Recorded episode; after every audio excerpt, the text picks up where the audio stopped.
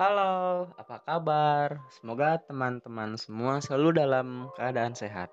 Kembali lagi dengan saya Rijal, dan Agida tentunya di Uca. Uca.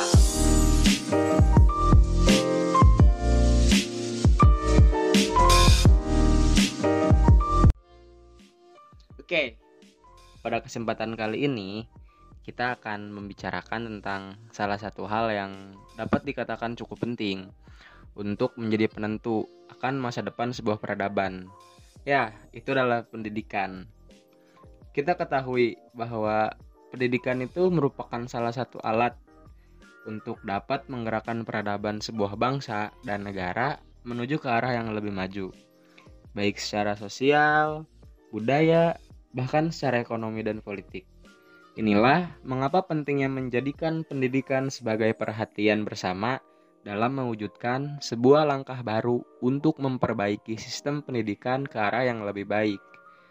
Pasti ada pertanyaan tentang bagaimana sih sebetulnya sistem pendidikan yang cukup relevan dan efektif untuk bisa diterapkan di Indonesia.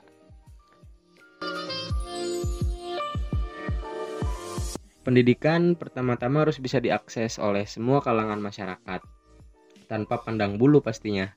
Nah, ngomong-ngomong soal rencana pendidikan, ada salah satu grand design yang sebetulnya udah lama diterapkan di Indonesia dan di dunia. Program ini dicetuskan oleh PBB.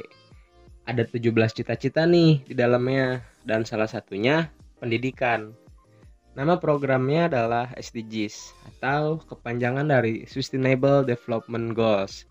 Nah, mungkin beberapa teman-teman di sini udah tahu tentang SDGs kan? Salah satu yang bakalan kita obrolin selama beberapa waktu ke depan adalah mengenai pendidikan yang inklusif dan memiliki perspektif adil gender. Pendidikan inklusif yang ditawarkan oleh program SDGs itu seperti apa?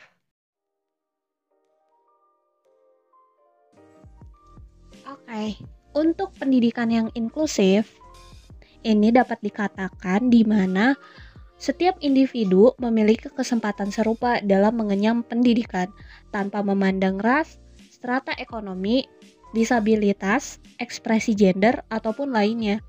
Jadi, program SDGs ini dicanangkan sebagai upaya perwujudan pendidikan yang berkualitas. Salah satunya menekankan pada aspek inklusivitas.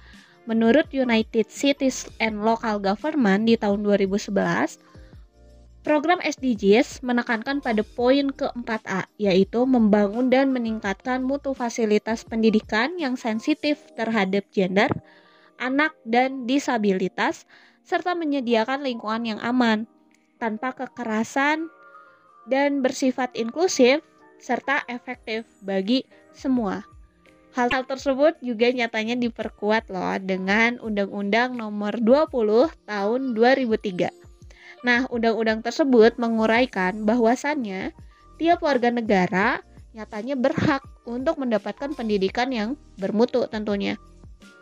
Dengan program pendidikan inklusif dan setara tersebut, pendidikan diharapkan menjadi asas yang fundamental dalam melaksanakan setiap kebijakan pendidikan agar dapat dirasakan oleh semua karakteristik individu. Nah, kemudian apakah pendidikan kita sudah dikatakan berperspektif gender?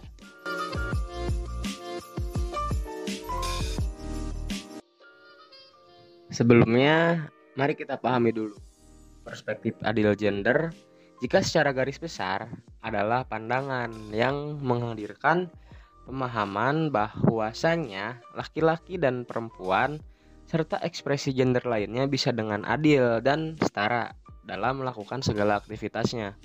Secara hak hidup, mereka bisa mendapatkan keadilan dan kebebasan dalam melakukan kegiatan. Baik itu kegiatan pribadi, kegiatan bersosial, dan kegiatan berpolitik. Lebih dari itu, adil gender adalah sebuah manifestasi yang di mana semua bentuk gender tidak mendapatkan diskriminasi dan mendapatkan jaminan keamanan dalam kehidupannya. Pertanyaannya, apakah pendidikan di Indonesia sudah adil gender? Bagi aku ya masih jauh sih sebetulnya.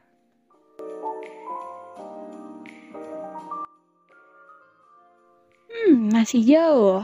Namun, sementara itu, untuk di dunia pendidikan itu sendiri, berperspektif adil gender ini pastinya sudah harus mulai masuk ke ranah pendidikan itu sendiri. Karena hal tersebut disebabkan masih banyak subordinasi pada salah satu pihak gender, yakni kaum perempuan. Sementara itu, jika kita berbicara mengenai kesetaraan gender, maka akan berkaitan mengenai hak asasi manusia. Pada prinsipnya, mengupayakan sebuah pembangunan kehidupan yang lebih berkemajuan. Jadi tidak akan pernah bisa jika dilakukan oleh hanya satu pihak tentunya. Kalau misalnya menurut Sumar di tahun 2015 ada tiga tujuan dari pendidikan yang berperspektif gender. Di antaranya satu, mempunyai akses yang sama dalam pendidikan. Jadi, paradigma masyarakat terhadap pelabelan seorang perempuan yang tidak perlu mengenyam pendidikan setinggi mungkin itu harus dihilangkan. Karena menjadi jiwa berilmu tidak akan membeda-bedakan hal apa pun termasuk jenis kelamin.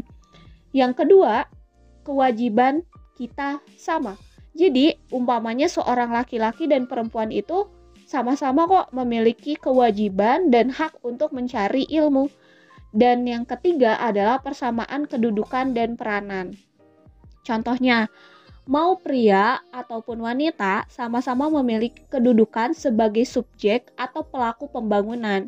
Jadi, kedudukan laki-laki ataupun perempuan memiliki peranan yang sama-sama penting dalam merumuskan sebuah pembangunan, bahkan hingga pelaksanaannya. Sementara itu, berdasarkan data yang diperoleh dari Badan Pusat Statistik di tahun 2021, nyatanya angka partisipasi murni atau APM tingkat sekolah dasar dari tahun 2017 sampai 2019 memang ada perbedaan namun tidak terlalu signifikan. Nah, jumlah laki-lakinya itu sebanyak 97,60 persen. Sementara itu, untuk perempuan sebanyak 97,35 persen. Selanjutnya ada data yang menunjukkan rata-rata lama sekolah usia 15 tahun ke bawah. Menurut jenis kelamin dari tahun 2018 sampai 2020. Nah, untuk laki-lakinya sebanyak 9,05 persen, tapi beda dengan perempuan yang nyatanya ada di angka 8,43 persen. Jadi cukup sedikit ada perbedaan sebesar 0,62 persen. Oke, okay. nah seorang filsuf pendidikan nih nyatanya sangat concern pada penghapusan akan ketimpangan gender, utamanya dalam dunia pendidikan. Hal ini disebabkan karena apa sih? Karena setiap manusia perlulah merdeka. Kemerdekaan ini dapat diraih salah satunya dengan menerapkan kehidupan yang setara, dengan memegang kesadaran hidup dan mengembangkan potensi sebagai manusia selayak-layaknya. Nah, kira-kira apa sih yang melatar belakangi data tersebut? Uh, pertama, secara infrastruktur yang mengakibatkan pendidikan menjadi kurang merata. Salah satunya yakni permasalahan ekonomi yang mengakibatkan munculnya paradigma yang berkembang seperti pola pikir yang mengutamakan bahwa lebih baik langsung bekerja, berkebun, bertani ketimbang menempuh pendidikan lanjutan. Bisa kita ketahui bahwa pemerintah terkadang hanya memfokuskan peningkatan kualitas pendidikan di area perkotaan yang secara tingkat infrastruktur jelas telah berkecukupan. Nah, sedangkan untuk wilayah yang masih dikatakan terpencil, seperti wilayah pedesaan misalnya, sarana dan fasilitas pendidikan masih sangat rendah dan tertinggal. Nah, lalu kedua, jika kita kaitkan dengan hal yang berhubungan atas permasalahan kesetaraan gender ini, Sebetulnya penyebab utama ada pada persoalan budaya patriarkal yang dilegitimasi secara struktur sosial, politik, bahkan ekonomi.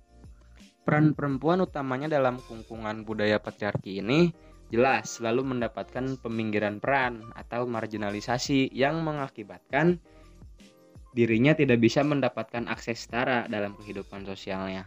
Contohnya, pola pikir bahwa perempuan itu tidak perlu melanjutkan pendidikannya terlalu tinggi karena pada akhirnya perempuan itu akan ada di dapur, sumur dan kasur. Nah, eh, dan serta mengerjakan tugas domestik lainnya. Dari hal tersebut, bisa kita ketahui bahwa pada akhirnya kenapa masih banyak perempuan yang tidak bisa melanjutkan pendidikannya. Bahkan banyak perempuan yang harus putus pendidikannya di tengah jalan. Upaya yang dapat dilakukan untuk mengupayakan pendidikan yang inklusif adalah dengan melakukan pemerataan dalam bidang pendidikan. Dalam segi ekonomi, pendidikan haruslah menjangkau semua lapisan masyarakat dan pendidikan harus bebas dari privatisasi serta liberalisasi pendidikan. Dalam segi sosial masyarakat, upaya yang perlu dilakukan adalah merubah cara pandangnya bahwa pendidikan merupakan aspek yang paling penting dalam kelangsungan hidup manusia. Selain itu, masyarakat juga memiliki elemen terpenting dalam membantu terciptanya pendidikan yang merdeka. Selain itu, pendidikan juga harus bersifat ramah bagi difabel. Hal ini bisa diwujudkan dengan salah satunya adalah pengadaan fasilitas penunjang di setiap lembaga pendidikan. Jika tadi membahas mengenai bagaimana upaya mewujudkan pendidikan yang inklusif, nah kali ini untuk mewujudkan pendidikan yang berperspektif adil gender, nyatanya memang pendidikan harus memiliki muatan kurikulum khusus. Untuk di tingkat pendidikan anak usia dini atau PAUD, kita dapat memasukkan unsur tersebut untuk memahami adil gender melalui kegiatan bermain peran. Misalnya, seorang pilot dapat dimainkan oleh anak perempuan. Seorang koki dimainkan oleh anak laki-laki. Selain itu juga kita dapat mengajarkan melalui pemilihan dalam mainan.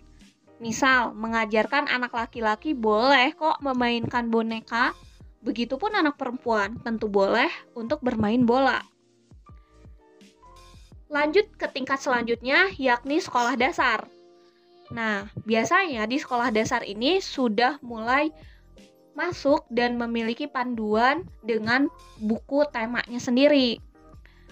Sehingga yang bisa dilakukan adalah merubah buku tema atau buku sumber yang memang masih bersifat patriarki. Pernah tuh ada contohnya buku sumber seperti gambar dan kata-katanya kurang lebih seperti ini ibu memasak, dan ayah membaca koran. Sayangnya, hal tersebut tentunya masih melekat sifat patriarki di ranah pendidikan itu sendiri loh. Nah, ketika kita ingin naik ke tingkatan selanjutnya, yakni untuk sekolah pertama dan menengah atas, dapat mengupayakan dengan melakukan bimbingan yang difasilitasi atau dibawahi oleh layanan BK atau bimbingan konseling di setiap sekolah. Misal, BK ini dapat berperan untuk membahas muatan gender kepada seluruh siswa. Namun, BK ini juga dapat memasukkan muatan nilai seks edu pada remaja. Hal ini dilakukan agar remaja dapat terhindar dari upaya penyelewengan dan ketimpangan gender.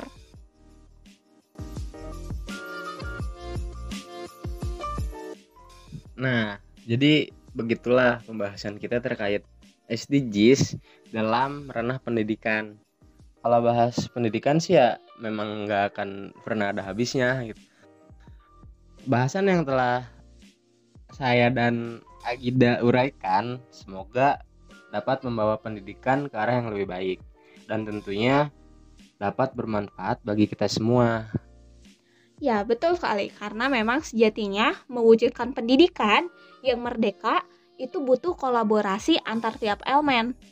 Seperti halnya yang dikatakan oleh Ki Hajar Dewantoro, yakni lima panca, yaitu keluarga, sekolah, masyarakat, nasional, dan global.